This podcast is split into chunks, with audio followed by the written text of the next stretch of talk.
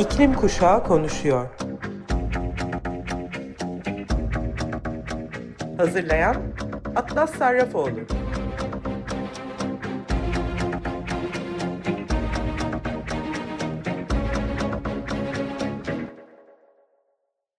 Merhaba sevgili Açık Radyo dinleyicileri. Her cuma saat 14'te yayınlanan İklim Kuşağı Konuşuyor programına hepiniz hoş geldiniz. Bu programda sizlere iklim kriziyle ilgili haberleri, iklim hareketinde yaşanan gelişmeleri, grevleri ve duyuruları iletmeye çalışıyorum elimden geldiğince. Ayrıca bazı zamanlar iklim kriziyle ilgili bağlantılı sorunlarla ilgili çalışan girişimci genç bireyleri programa davet ediyorum. Bugün ise 23 Eylül'de küresel olarak gerçekleştireceğimiz iklim grevini size tekrar hatırlatmak için karşınızdayım. İklim grevimizin teması son grevlerdeki gibi kar değil insanlar. Bu kez COP27 yolunda IPCC'nin verileriyle yola çıkarak iklim krizinin sebep olduğu kayıp ve hasarları vurgulamak için sokaklardayız. İklim finansmanı küresel kuzeyin küresel güneye bir borcu. Üstelik bu programı hazırlarken kaynaklarıma baktığımda daha çok küresel kuzeyde yaşanan iklim krizine yer verildiğini görüyorum. Oysa küresel güney iklim krizinin en acı, en ölümcül etkileriyle boğuşmaya, can vermeye devam ederken. Bunun çok üzücü olduğunu düşünüyorum. Özellikle e, bu topladığım haberlerden bahsetmek istiyorum. Çünkü aynı zamanda görüyoruz ki küresel güney tüm sömürülmüşlüğü ile iklim krizine karşı hala mücadele verirken aslında varlıklı ve sömürgeci ülkelerde iklim krizinden oldukça etkileniyor ve kayıp ve hasarlara sahip. İlk önemli haber Ortak Araştırma Merkezi'nin Avrupa Kuraklık Gözlemevi'nin analiz ve verileri temelinde hazırladığı Avrupa'daki Kuraklık Ağustos 2022 raporu. Temmuz'daki endişe verici kuraklıkların e, devam ettiği belirtilen raporda AB topraklarının %47'sinin hala uyarı verici durumla karşı karşıya olduğu, AB'nin %17'sinde ise alarm verici bir kuraklık bulunduğu kaydedildi. JCR uzmanları devam eden kuraklığın son 500 yılın en kurak dönemi olarak değerlendirildiğini bildirdi. Kuraklık nedeniyle Mısır, soya fasulyesi ve ayçiçeği mahsulünün son 5 yılın ortalamasının %15'inin altında olması bekleniyor. Yağışın olmamasından Avrupa genelinde akarsularda da su seviyelerinin azaldığı, hidroelektrik santrallerindeki üretimin düştüğü, diğer güç santrallerindeki soğutma sistemleriyle akarsu taşıma sektörünün olumsuz etkilendiği belirtildi. Raporda özellikle Batı Akdeniz bölgesi için uyarı yapılarak Kasım 2022'ye kadar normalden daha sıcak ve kurak havanın devam edebileceği vurgulandı. Bu haberle bağlantılı olarak Avrupa ve dünyada iklim krizi neler yapıyor bir bakalım istiyorum. İsviçre Alpleri üzerinde yapılan son araştırma dağdaki buzulların 1931'den 2016'ya kadar yarısının eridiğini ortaya koydu. İnsan faaliyetleri kaynaklı iklim değişikliği dağdaki buzulların yarı yarıya erimesine sebep oldu. Araştırma Zürich Federal Teknoloji Enstitüsü'nün internet sitesinde yayımlandı. Araştırmacılar İsviçre Alplerindeki değişimi Dünya Savaşı sırasında dağın zirvelerinden çekilen 22 bin fotoğraf üzerinden gözlemledi. Veriler orman değişikliklerinin, toprak kaymalarının ve arazi üzerindeki insan etkilerinin haritalandırılması açısından da bilgi sağladı. Buzullar hızla erirken 2000'li yıllardan beri bilim insanları İsviçre Alplerindeki değişiklikleri giderek daha kusursuz bir şekilde kaydediyor ve araştırıyorlar. Geçen sene yapılan bir araştırmada da İsviçre Alplerinde eriyen buzullar nedeniyle dağlarda binden fazla yeni göl oluşumu tespit edildiği ortaya konmuştu. Öte yandan küresel ısınma sebebiyle Himalayalardaki buzullar da olağanüstü bir hızla eriyor. Geçen sene yapılan araştırmalar geniş buz tabakalarının son 40 yılda önceki 700 yıla göre 10 kat daha hızlı küçüldüğünü gösteriyor. Eriyen buzullardan gelen su ise küresel deniz seviyesinin yükselmesine katkıda bulunuyor. Şubat 2022'de yayımlanan bir araştırmaya göre ise dünyanın en yüksek dağı olan Everest'te erime yaklaşık 80 kat hızlanmış. Son 2000 yıldır biriken buz tabakası 25 yıl içinde eriyip yok olmuştu. Ancak iklim krizine karşı önlem almak için henüz geç değil. Fosil yakıtların kullanılmaması iklim eylem planları ve sürdürülebilir bir yaşamın sağlanması ile iklim krizine karşı mücadele etmek mümkün. Ve yine İsviçre'den bir haber daha ki unutmayalım Avrupa ve özellikle İsviçre gibi ülkeleri iklim krizine en dayanıklı bölgeler olarak biliyoruz. Küresel güneye en e, güne, küresel güney kıyasla ekonomik ve altyapı açısından avantajlı bölgeler e, olduklarının zararların daha az olmasını beklediğimiz bölgeler olduğunun farkındayız. İsviçre'de federal hükümete bağlı Yerel Adalet ve Polis Direktörleri Birliği'nin başkanı Freddy Fassler ülkede enerji eksikliği nedeniyle özellikle kışın yaşanılabilecek elektrik kesintilerinin geniş kapsamlı sonuçlar doğurabileceğini söyledi. Fassler elektrik kesintilerinin uzun sürmesi durumunda kart üzerinden alışveriş ve bankamatiklerden para çekme gibi işlemlerin imkansız olacağını hatırlatarak ısınma sisteminin durması ve sokakların karanlığa gömülmesi de ihtimaller arasında dedi. Bu tür olağanüstü durumlarda yağmalama ve protestoların gerçekleşme ihtimali göz ardı edilmemeli diye de ekledi. Ülkedeki enerji sıkıntısının bu noktalara gideceğini düşünme, düşünmediğini vurgulayan Fassler, buna karşın ülkenin olağanüstü senaryolara hazırlık yapması gerektiğinin altını çizdi. Federal hükümetlerin şimdiye kadar enerji tedarikinin ekonomik boyuta odaklanıp güvenlik boyutunu geri plana attığını söyledi. Fransa'daki Ekolojik Geçiş ve Bölgesel Uyum Bakanlığı'nın verilerine göre kuraklık ülkedeki evlerde ve yaşam alanlarında hasara yol açtı. Kuraklık ve sıcak hava dalgalarının e, evleri daha kırılgan hale getirmesi nedeniyle 10,4 milyon evde çatlaklar oluştu. Fransızların çoğunun oluşan bu çatlaklar nedeniyle evlerinde endişe içinde yaşadığı imkanı olanları bahçeli konutlara taşındığı, sigorta şirketlerinin ise bu durumu doğal felaket kapsamına almaması nedeniyle ailelerin zor durumda kaldığı ifade ediliyor. Mağdur Fransızlar yetkililerin yeterince ilgi göstermemesi nedeniyle dernekler vasıtasıyla seslerini duyurmaya çalışıyor. Ülkede bir evin doğal afet sigortası kapsamına alınması ve prosedürlerin tamamlanması için ise en az 10 ay gerekiyor. Bu süre zarfında hasarlı evlerin tamirine ilişkin sorumluluk sadece ev sahiplerini bağlıyor. Fransa'da 26 Eylül 2022'de yayınlanan kararname ile yalnız 20 belediye kuraklıktan etkilenen bölgeler arasında alınmıştı. Diğer bölgelerdeki hasarlı evlerin sahiplerinin durumunun ne olacağı ise henüz netlik kazanmış değil. Evlerde oluşan çatlakların ana nedeni olarak kuraklık ve buna bağlı olarak nemini kaybeden kil tabakasının bozulması olarak gösteriliyor. Avrupa'daki şiddetli kuraklık aynı zamanda nehir ve göl su seviyelerinin azalmasına da yol açıyor. Düşen su seviyeleriyle de batık hazineler ve enkazlar açığa çıkmış.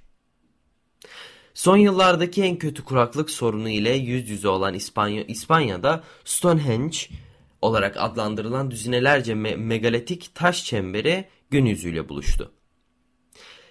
Kakres bölgesindeki Valdicanas rezervuarındaki yapıların tarihinin milattan önce 5000'e kadar uzandığına inanılıyor. Arkeologlar tekrar alan sular altında kalmadan inceleme için bölgeye gitti.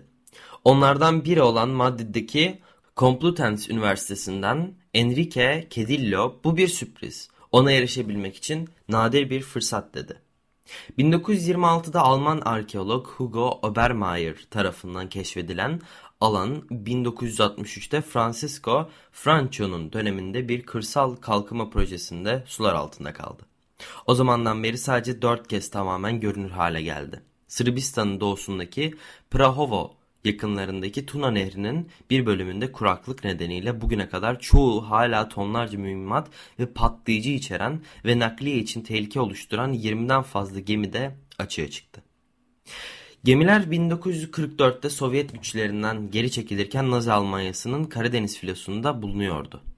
Nehrin tamamen hemen karşısında yer alan Romanya'da dahil olmak üzere yerel balıkçılık sektöründeki işçiler de risk altında olduğu belirtildi. Sırbistan'da yetkililer Tuna Nehri üzerindeki seyir şeritlerini açık tutmak için çalışma yürütüyor. Sırp hükümeti Mart ayında gemilerin kurtarılması ve mühimmat ve patlayıcıların kaldırılması için ihale düzenledi. Operasyonun maliyeti 29 milyon euro olarak tahmin edildi. Evet bir enteresan haber daha Teksas'tan yine kuraklık sebebiyle su yüzüne bu kez dinozor ayak izleri çıkmış. ABD'nin Teksas eyaletinde Dinozor Vadisi Eyalet Parkı'nın içinde geçen Ploxi Nehri'nin kuraklık e, yoğun kuraklık koşulları nedeniyle kuruması su hattının e, altında daha önce görülmemiş dinozor ayak izleri gün yüzüne çıkmış oldu. Eyalet parkı çoğunlukla sauropodlardan ve theropodlardan olmak üzere çeşitli dinozor izlerine ev sahipliği yapıyor ancak nehir yatağındaki bu izler ilk kez görüldü. 100 milyon yıldan eski izler parkın sosyal medya hesaplarında da paylaşıldı. Texas Parklar ve Yaban Hayatı Departmanı Sözcüsü Stephanie Garcia, izlerin teropodlara veya her uzuvda 3 ayak parmağı ve pençesi olan iki ayaklı dinozorlara ait olduğunu belirtti. 4,5 metre uzunluğundaki ve 7 ton ağırlığındaki Acrocanthosaurus 113 milyon yıl önce bu bölgede yaşıyordu. Araştırmacıların izlerinin şimdi kireç taşı olana kadar sertleşen tortuda olduğu için günümüze kadar gelebileceğini söylüyor. Parkın web sitesine göre bu kıyı şeridindeki çamur kabuklu canlılardan gelen kalsiyum karbonat tortularına bir sonucu olarak iz, izleri korumak için ideal kıvamı sağlamış. İzlerin bu hafta beklenen yağmurla tekrar sulara gömülmesi muhtemel olsa da bulgu araştırmacıları ve halkı heyecanlandırdı. Southern Methodist Üniversitesi'ndeki Fahri Yer Bilimleri Profesörü omurgalı paleontologu e, Louis Jacobs izlerin zaten bilinen parkurları birleştirdiğini ve buna yaklaşık 150 dinozor adımı eklediğini söylüyor. Jacobs ayak izlerinin derinliğinden ayak tırnaklarının bile anlaşılabildiğini ve bunun muhteşem olduğunu belirtiyor. İzlerde keşfedilmemiş daha çok şey olabileceğini düşünüyor. Nehir kurudukça daha fazlası açığa çıkacak olsa da suyla korunan bu izlerin bazısı da silinecek. Garcia, çökelt katmanlarının altına gömülen izler onları doğal hava koşullarından ve erozyondan korumaya yardımcı oluyor diyor. Teksas bir süredir aşırı sıcaklar ve tehlikeli bir orman yangını döneminin ardından bazı bölgelerde kuraklık, diğer bölgelerde ani sel baskınlarına sebep olan aşırı hava koşullarıyla karşı karşıya. The Cranberries'den Time is Ticking Out isimli şarkıyı dinleyelim şimdi sonra programa kaldığımız yerden devam edeceğiz. Küçük bir müzik arası. Zamanın geçmekte olduğunu anlatan şarkıdan sonra iklim krizine karşı aktivistler olarak verdiğimiz mücadelelerin en önemli eylemi olan iklim grevlerini neden yaptığımıza aynı olan gündemdeki haberler üzerinden devam ediyorum. İklim değişikliği sıcaklıkların ve kuraklık koşullarının artmasıyla bağlantılı olduğu için bu artış da önemli bir faktör. Orman yangınlarının sıklığı ve şiddeti olan küresel sıcaklıkların sanayi öncesi döneme göre yükselmesi nedeniyle artıyor. BBC Türkçe'de yer alan habere göre yeni veriler araştırmacıların yangınlarda kaybedilen ağaçları tarım arazilerine açılması ya da kerestecilik için kesilen ve e, amaçlı yakılan ağaçlardan ayırt etmesine imkan tanıyor. Dünya çapında Portekiz büyüklüğünde orman yok olduğu 2021 yılı orman yangınları açısından en fazla alanın kaybedildiği yıllar arasında ikinci olarak kayıtlara geçti. Global Forest Watch analistlerinden James McCarthy, yanan alanlar sadece 20 yıl öncesine göre yaklaşık iki katına çıktı. Bu kadar kısa bir süre içinde yangın aktivitesinin bu kadar hızlı artması şaşırtıcı diyor. Yangınla ilgili kayıpların etkileri öncelikle Kanada ve Rusya gibi daha kuzeydeki ülkelerin sınırları içindeki ormanlarda hissediliyor. Yangın bu ormanların yaşam döngüsünün doğal bir parçası olsa da 2021'de Rusya'da görülen yıkımın eşi benzeri görülmemişti. Rapora göre dünya çapında yanan 9.3 milyon hektarlık ormanın 23 milyon dönüm, 5 milyon hektardan fazlası Rusya'daydı. James McCarthy en endişe verici yönü yangınların daha sık, daha şiddetli hale gelmesi ve yanan arazilerde depolanan karbonun çoğunu açığa çıkma, çıkarma potansiyeline sahip olması diyor. İklim değişikliği bu yangınların ana itici gücü olarak görülüyor ve artan sıcaklıklar daha fazla ağacın yanmasına sebep olan daha kurak koşullar oluşturuyor. Dünyanın kuzey bölgeleri daha fazla ısınıyor ve bu da daha uzun yangın sezonlarına yol açıyor. Rusya'da geçen yıl yanan alanların %31 oranında artmasının bir sebebi de olağan dışı uzun süren sıcak hava dalgalarıydı. Uzmanlar bu sıcak hava dalgalarının insan kaynaklı küresel ısınma olmadan pratik olarak imkansız olacağına inandığını söylüyorlar. Ağaçlar ve topraklar atmosferimizi ısıtan en önemli gazlardan biri olan karbondioksiti depoladıkları için uzmanlar iklim değişikliğiyle mücadelede en önemli müttefiklerimiz arasında olduğunu söylüyor. Evet bir de dünyanın en büyük kirleticisi olan Çin'e bir göz atalım. Ben buna göz göre göre yok oluşa yürümek diyorum işte. Çin'in 70 günü aşan aşırı sıcak dalgasıyla mücadelesi sürüyor. 1961'den bu yana ülkenin yaşadığı en güçlü sıcak dalgası. 2013'teki 61 günlük önceki rekoru da kırdı. Çin'in güneyindeki şehir ve köylerde sıcaklıklar 40 santigrat dereceyi aşıyor.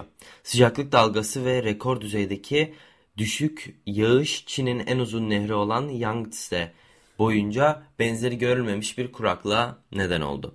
Çin Ulusal Meteoroloji Merkezi ard arda 12 gün süren kırmızı alarmın ardından bugün ulusal sıcaklık uyarısını turuncuya düşürdü.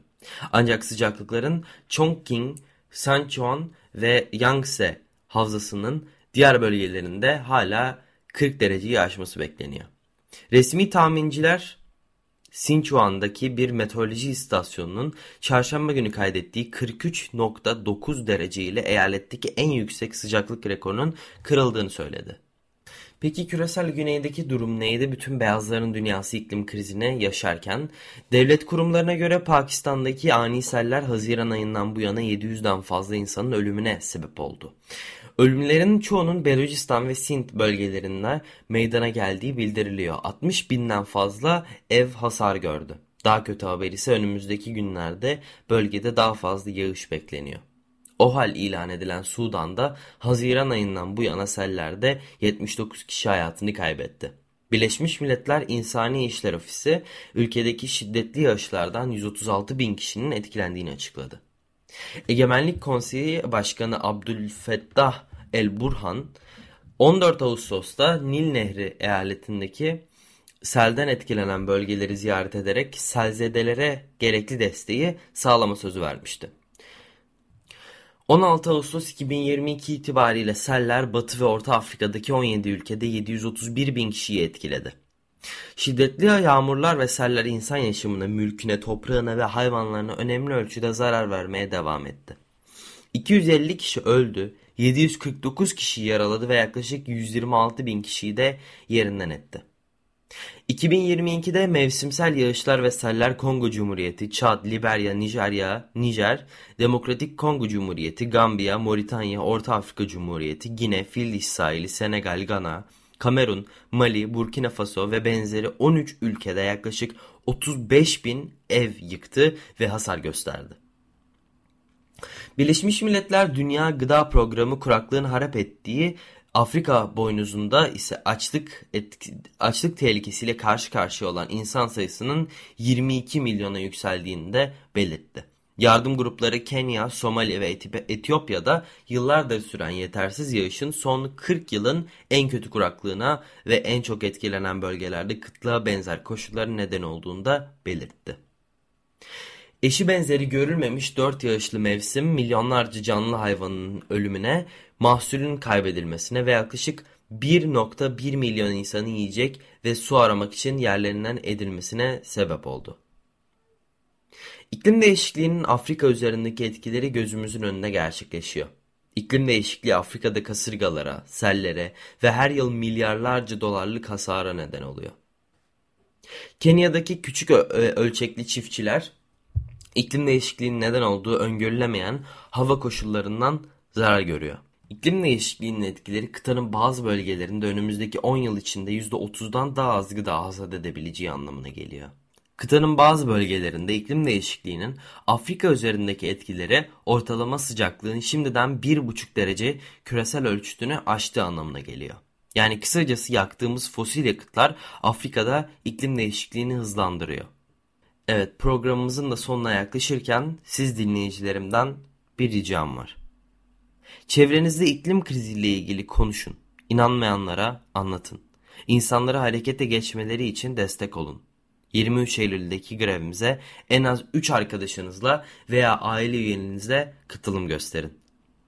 Kalabalık olunca sesimizi duyurmamız daha olası çünkü sesimizi duyurabilirsek adaletsizliğin sona ereceğine inanıyoruz. Programı kapatırken son olarak çalacağım şarkı ise Semisonic'ten Closing Time.